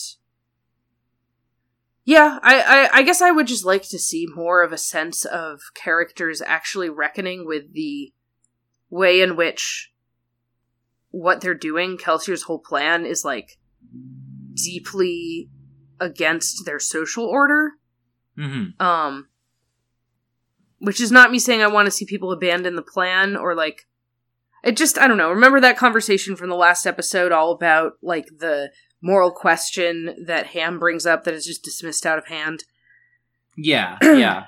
I feel like this is twice now that like the book is like walking up toward like in Ham like bringing up that moral question and in like Kelsey Kelsier kind of like trying to to soothe Vin here um not like the magic power soothing but you know um I feel like in both of um uh, what am I trying to say like I feel like in both of these cases the book is like walking up toward this moral question but not as fully exploring it as maybe it could you know Yeah. Um but you know, I understand it's the middle of a fight scene. Yeah. Um uh I I also I was really struck by the way that the inquisitors were depicted as like ravening monsters. Uh the word Mhm. creature was used very frequently to describe them Yeah. and the way that they speak is often described as like like I think words like growl are used. mm-hmm. Uh they have scratchy voices. hmm Um I mean, I know that they're inhuman, um but I wasn't necessarily expecting there to be quite this level of emphasis that they are like bestial. You know? Um they sort of struck me before this moment as like extremely like the way that they're inhuman is in some sense by being raised above the human you Hmm. know like they're almost like uh these like robots yeah. who are like hyper cold and clinical and I, I if i had imagined what a steel inquisitor spoke like before this i would have imagined like a very cold and like controlled voice Mhm. um but that's not really what they're like uh they're just straight up monster horror people. monsters. Yeah. Uh I think that there's like the t- I think like nor like neutral state inquisitor is this sort of intimidating presence and this like detached like this is a symbol of power. And then as soon as they're like interested in you they change into this like hungry thing hmm that is going to like do their job to you uh with like relish. And then they'll like it, but if they're not like focused on you then they are this like cold and um emotionless thing because they have those those like metal eyes. Yeah. Yeah. um The creature smiled, lips curling in an eerie expression beneath the two massive spikes that had been pounded point first through its eyes. Like this is very dehumanizing language, um, which I'm not trying to say like, oh, how Mhm. dare. I don't mean that as like a criticism. yeah Um, I, I think like some very uh, inhuman, monstery guys is a, an interesting, compelling thing to have at this point of the narrative. certainly much more um much more compellingly written than the decor monks Oh boy, yeah. yeah yes for sure I do Um, think it's very funny that now this has been two types of guy where my assessment of what kind of opponent they were going to be was much more like canny, like religiously devoted, but like intelligent uh schemers, and then they turn out to actually be like monster guys. yeah Um, because that's kind of how I looked at the Decor monks, and me wanting to insist that they didn't have magic was kind of part of that. I just wanted them to be like a, a warrior uh, brotherhood. Um, but no, they've literally got like mutant bodies, and so do these guys. They have like claws, or they don't literally have claws, but the, I, I don't know. I had a hard time understanding whether Steel Inquisitors' bodies appear human other than the spikes. I believe they do. Yeah. Okay, all right.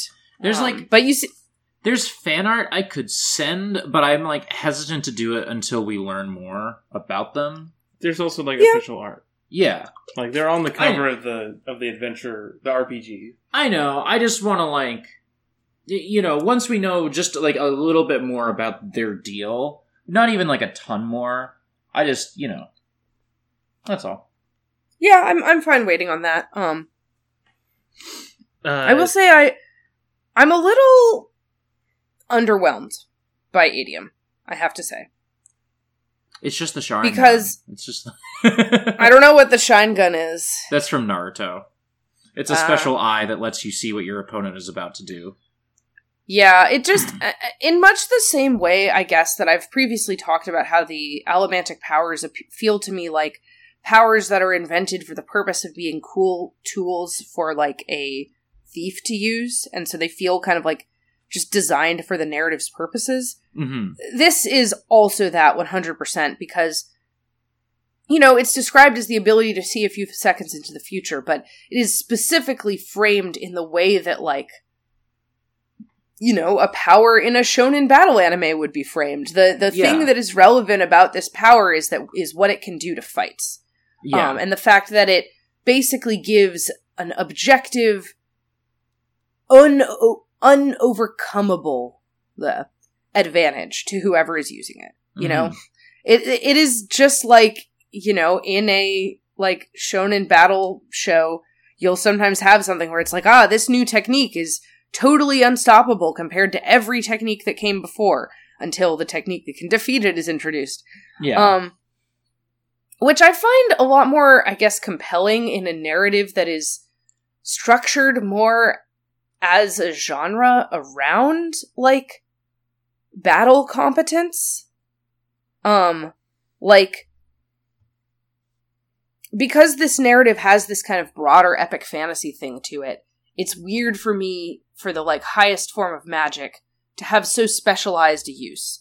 Um it, it's a form of seeing the future but we're not going to ask any questions about what that means for the nature of time here That Mhm. is totally irrelevant it only lets you see a person's movements a little bit in the a little bit ahead we're not going to go into any of the weird possibilities that even a tiny amount of precognition sort of can introduce to a, a fictional setting um that's not relevant What if you had enough atium to flare it? Then what, what might you see? That's a very good question, and perhaps that will happen. Perhaps it'll be cool. Um, I, I, I, I hope that you know Atium develops. Like it's been built up as this big thing, and so I don't sort of expect everything about it to be revealed right now. um, Um, it's interesting. Uh, I just remembered that like there must be atium mistings. Who that's I the, guess. that's the only thing they can do is atium. I, I mean, must there be like I, I? That's sort of presuming certain things about how the magic system works. Um, I'm not saying that I don't believe you. I just I feel like what I've seen so far, I wouldn't assume that just because atium is so special. It seems totally believable to me that it functions differently and that it doesn't create mistings. Hmm. Um, but I guess also it would be very possible for someone to be an atium missing and just never find out their entire life because they would never get their hands on any of the metal, and so they'd never have Mhm. a chance to even like unconsciously burn it. Yeah. And and I guess also like why would you give somebody atium to find out if they were an atium misting? Because even once you had that information, what are you going to do with it? Yeah, You I just suppose you so. just spent a million dollars on basically useless information because the only seemingly the only use of atium is cool fights and if your only power is atium it's not going to make you that much better at being It a would make you fighter. a really good hazekiller, I guess. I guess so and also the most expensive bodyguard in the world. Yeah, it, it's kind of um, incredible that Kelsier just gives Vin some atium at this point because it clearly he wasn't planning on doing that, right? Like that's Hmm. wasn't his plan for this evening. Well, it seems like a huge resource to spend on whim. maybe that's why he didn't know there was an inquisitor behind the door. Otherwise, he would have seen himself like open the door and get stabbed or whatever. Oh, you're saying he gave to her the atium he was going to burn for himself? Maybe. Maybe. Oh shit! I suppose that's possible. Um, but if that's the case, it just makes me question his judgment even more for bringing her along, right? We're going As if into he- this heist, and I'm going to give my child this gun so that I don't have it. Yeah, I'm gonna give my my uh my get out of jail free card to this child because I feel like if I don't do that, she might not survive. So I'm gonna lose my own safety net. Are you kidding me, Kelsier? Kelsier makes so many bad choices in one chapter. Um, other thing to note is that this room that Vin found that book in is full of quote other religious paraphernalia, which uh, is curious to me. Yeah. Yeah, would love to know what that is.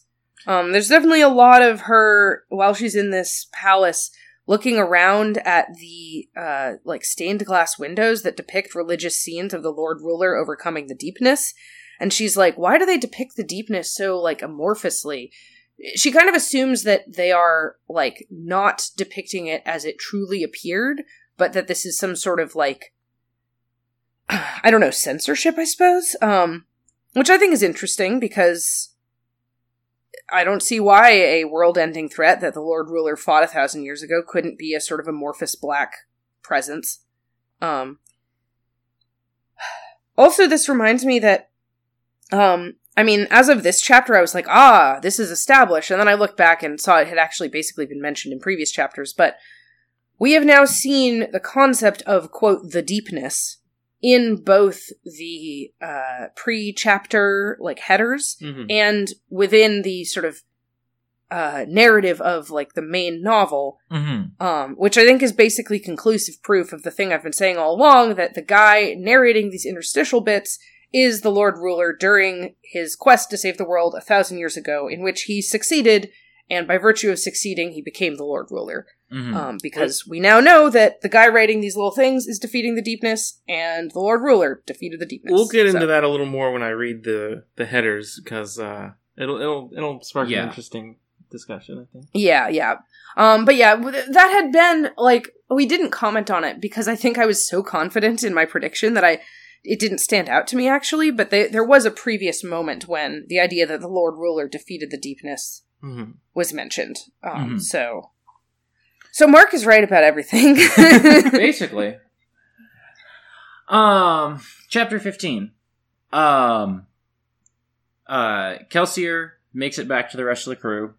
Um, Everyone is like, Kelsier, what the fuck were you thinking? you Did- brought a child? Is she dying? Maybe. Why did you even go in the first place, my dude? um, they're planning to like go out and search for her when Sazed shows up. Um, and is like has her. Mhm. Um, they give her a bunch of pewter to help her heal. Um, Sazed like you know does some first aid and stuff like that. Um, I would say it's much more than first aid. oh yeah, Um, yeah, yeah. She has a she has a gut wound, and he first sews up one of her internal organs, which has been punctured, and then sews up the outside of her gut. That's some pretty complicated surgery. yeah. Uh, Sazed's great. Says it is great.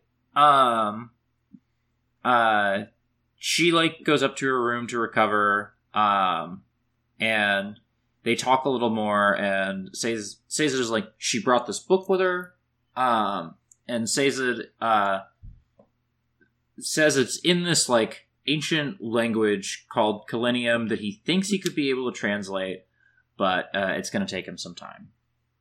Um and there's also I, I'm reminded from the note at the bottom of this that there is another like thing that we should talk about, but I don't want to like give it away too much. So Nora, could you like is it is it, what does it say in the Is chapter itself? Is this about is this about the idea of a metal mind? okay, Mhm. cool. I didn't know if that vocabulary word had come up yet. Cool. Thank yeah. you. Why don't I Why don't we start that with me describing what I feel like I know? Mhm. Yeah, um, rather because I, but but do we want to get to that part right away, or do we want to sort of talk about like other parts of the chapter first? Um, Um, let's yeah, let's circle back to doing like the metal mind stuff last. Um, uh, yeah, I just think Kelsier's a fuck up.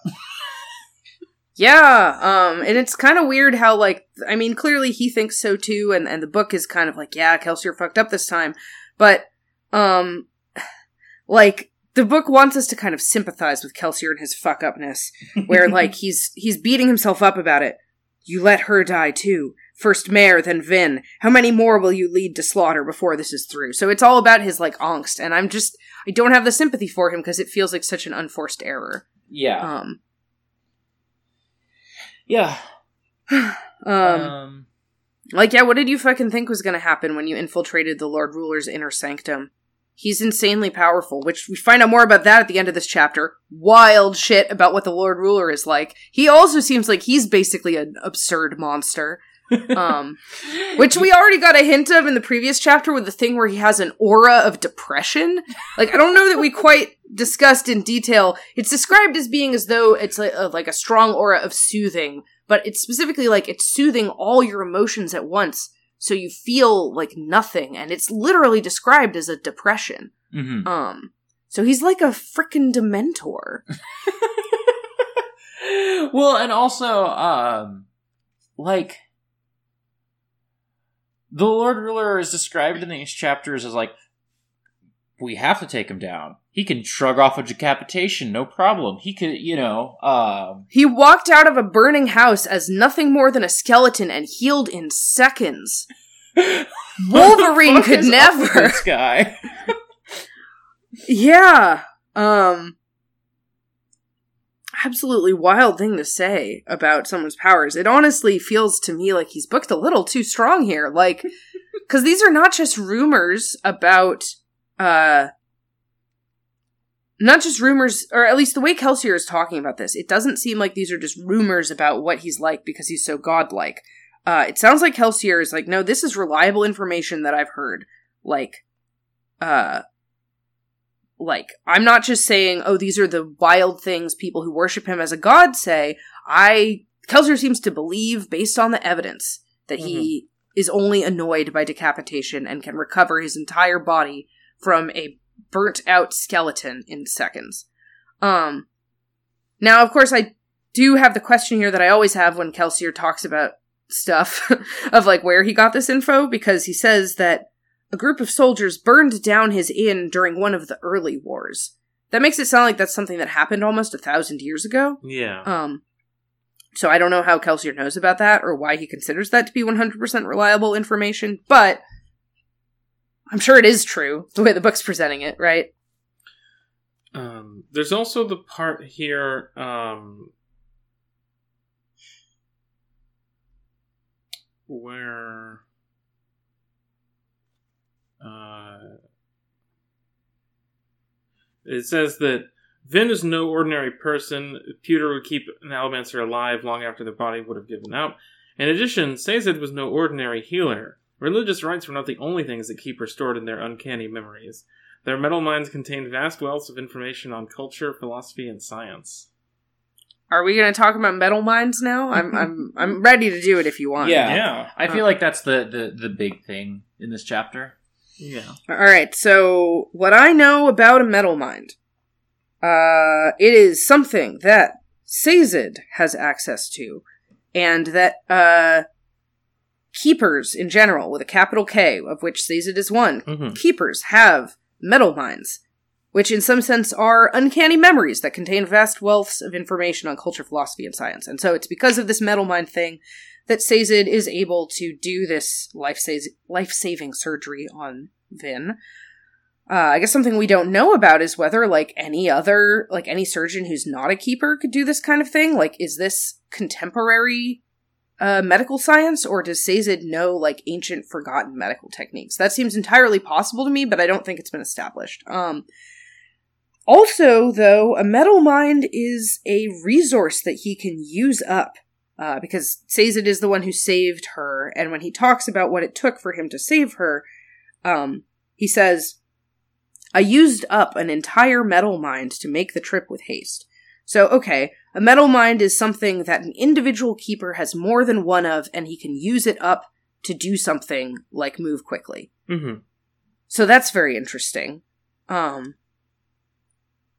Yeah. and, uh, In, in yeah. That, in that way, it seems similar to like burning a metal allomantically, but it doesn't. Not that similar, you know. Yeah, it, it my my I guess if I were to describe what I currently think a metal mind is, my guess is that it is in some sense like a an amount of metal that is stored within a keeper somehow. Possibly physically, since that's how allomancy works, but maybe not. Maybe it is kind of more psychically within them somehow.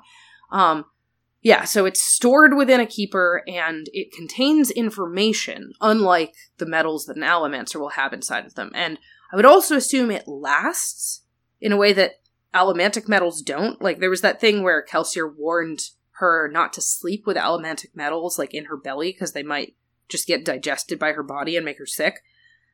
Clearly, Sazed has been able to maintain metal minds for some time. Yeah. It, like it doesn't seem or or I don't know, maybe he stores them in a box and then takes them out and uses them. I don't know whether they're just stored on his person, but um it also didn't seem like he was using one up to do the surgery. It seems like he can either use them up, burn them as if allomantic metals to accomplish something else, or he can refer to the information in them. Mhm. It's almost as though he had like a vast library, but he could also burn some of the books in it to get superpowers. Is the way that it feels right now, which is kind of fucked. Uh, especially because the way that Sazed has talked about like the, all the things he knows about like dead religions, it definitely feels like he's one of the only people who remembers these things. Mhm. So it's very like it's not just like he's burning books in a library, but like he's burning uh you know priceless copies. one of a kind manuscripts from thousands of years ago. Mm-hmm. Um and he just destroyed some of that to save Vin's life. So he must think Vin is really irreplaceable. Um she is in my heart. Yeah. Um Oh, he's also tired out, by the way, by all Yeah. of this. I mean, that doesn't have to be a magic thing. Doing surgery's fucking tiring. Yeah. Um, but- and running. Yeah. How Um, did he get up on top of the palace? He used up an entire metal mind, whatever the fuck that means. I definitely, There's you know, also- look forward. I look forward to finding out more about what a metal mind is and and how Sazed has access to this knowledge. Um, it does seem cool. There's also the part where Lestibournes thinks that Sazed is an inquisitor for a minute. Because he's like, he's like, who is it? And Lester Lestibournes's is like, a big man, robe. And everyone's like, oh fuck, it's an inquisitor. But it's just Sazed. Yeah. Uh, Um. Shall I read uh, our our chapter headers for this week? Uh, well, I want to just say one last thing about like the end of this chapter, which is the end of part two. Uh, the last line is very snappy. Uh, you know, Dockson asks Kelsier like if this stunt that he just pulled, trying to find out information about the Lord Ruler, is it worth it? I don't know, Kelsier said honestly. He turned to Dockson, meeting his friend's eyes. Ask me once we know whether or not Vin will live. Which is like, obviously very cool, like big dramatic ending. But also, of course, Vin is gonna fucking live. But also, I know that. You turn the page. Chapter sixteen starts when Vin awoke. yeah. Also, like, what the like what a what a wild thing for Kelsier to say, honestly, because it doesn't seem to me like he gained anything from this trip. Even if she book. does live, they got an ancient book. They weren't trying to steal the book. It was a totally side benefit. The mission, which was to find out more about how to kill the Lord Ruler, completely failed. Or or to find what he was hiding in that room. That completely failed. well, they found out that there was a hut Mm-hmm. I, I suppose. Um and an inquisitor. I think what I will say is that at this moment in time, I am with uh, and, and other members of the crew in being extremely skeptical of Kelsier's obsession with learning information about the Lord Ruler. Yeah. Um, I mean, I get that he is their enemy and they want to know their enemy. Um, but, uh, it feels like a bit of an impossible task, but I guess so is everything else they're trying to do. Yeah. Um. Okay, I'm good to do the, uh, right. the epigraphs? Yeah. Whatever. Chapter 12. What would it be like if every nation, from the Isles in the south to the Terris Hills in the north, were united under a single government? What wonders could be achieved? What progress could be made if mankind were to permanently set aside its squabblings and join together? It's too much, I suppose, to even hope for. A single unified empire of man? It could never happen. I'm not the Lord Ruler. Chapter 13. I know I shouldn't let a simple packman disturb me. However, he is from Terris, where the prophecies originated. If ever anyone could spot a fraud, would it not be he? Nevertheless, I continue my trek, going where the scribbled auguries proclaim I will meet my destiny, walking, feeling Rashek's eyes on my back, jealous, mocking, hating. Chapter 14. Love this hater. Sometimes I wonder if I'm going mad. Perhaps it's due to the pressure of knowing that I must somehow bear the burden of an entire world. Perhaps it is caused by the death I have seen, the friends I've lost, the friends I've been forced to kill. Either way, I sometimes see shadows following me, dark creatures I don't understand or wish to understand. Are they perhaps some figment of my overtaxed mind? Chapter 15. I don't know why Kwaan betrayed me. Even still, this event haunts my thoughts. He was the one who discovered me. He was the Terris philosopher who first called me the hero of ages. It seems ironically surreal that now, after his long struggle to convince his colleagues, he's the only major Terris holy man to preach against my reign. My reign is an interesting uh, choice of words here. Yeah, because this guy's the Lord Ruler and he's trying to conquer the world and turn it into a single, perhaps final empire. Oh, it would never work. It would never work. um, I like this Rashek guy. I love that he's just hanging out with. Just staring at the back of this guy's head 24 7 as they're walking up, like, on their journey. Just like, it's it's almost like like Draco Malfoy energy of like you're hanging out with the chosen one. You're like this is the guy who everybody's like, oh, he's gonna save the world from the evil. and you're just like, looks a bit shit. Fucking asshole. Yeah. This guy's Benrey Just from hates him. Half-Life VR. yeah, just some fun, uh, fun little uh, blurbs there. I am interested uh, in this um, idea of Terris philosophy slash theology. Mhm. Kwaan is described as both a philosopher and a holy man. Yeah. And Terris culture is the source of these prophecies that describe the idea of the hero of ages. Um, We see Terris culture now as like preserving ancient religions. Yeah, and I, I think the thing that is particularly interesting to me is the clear sense that there are different Terris philosophers with different perspectives on these prophecies, and like that proclaiming this guy as the hero of ages is some kind of political act that someone might regret and go back on. Mhm. Um, I think that's interesting. Like, I think that often the way that fantasy narratives construct the idea of a chosen one who will fulfill a prophecy, uh, there is a sense of kind of total inevitability about that, right? Hmm. Like, within a narrative, you know, I'm not saying that like false chosen ones never happen in fiction. Um, that certainly happens. Um, but uh, what I'm saying is that this, I feel like there's a hint of this narrative being interested in not just the idea of someone who claims to be the chosen one but is not, but the idea of why people might believe that. You know, Yeah. um it's not just about people like understanding the truth more or less it's about like what does it mean politically to support this hero Mm-hmm. i guess We didn't Um, point it out also during the summary, but the book that they stole from the Lord Ruler is written in Khlenni, the language of Khlennium, which is the uh, city state that this um, writer is from. We mentioned last Yeah. week that uh, He he, he mentions Khlennium, the great city. Oh, okay. Cool. He mentions that, uh, yeah, he mentions that, that Rashek hates the city of Khlennium and its court, even though he's never been there. Mm-hmm. He's a hater.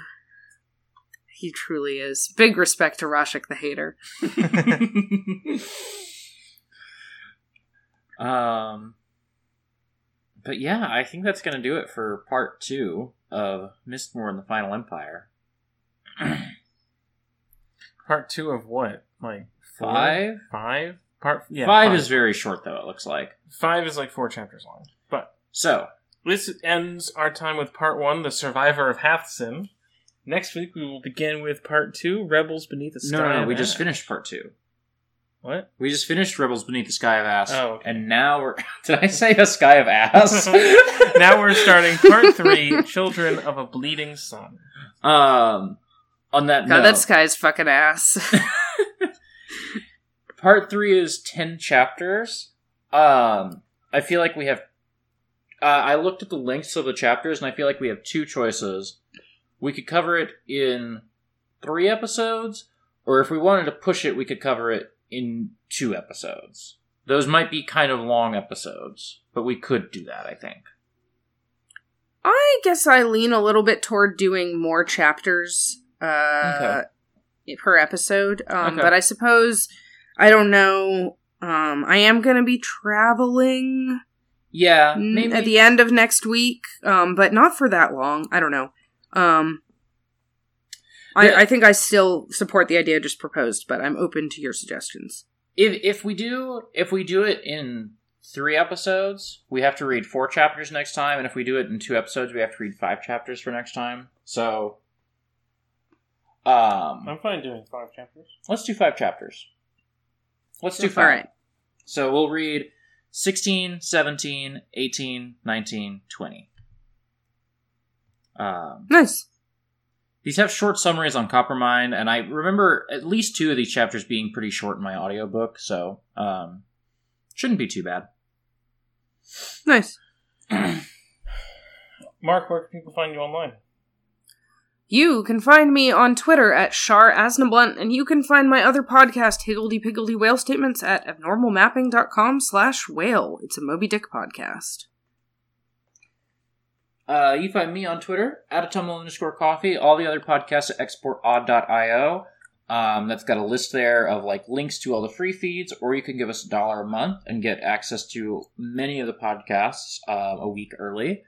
Um, or you can give us five dollars a month and listen to Poptown Funk, uh, a podcast where Nora and I are going to be exploring the Funko media canon. Yes, we were constructing the Funko Media canon uh huh. By way of randomly rolling Funkos and then watching movies associated with them, or reading books, playing video games, listening to music. Yeah. I guess.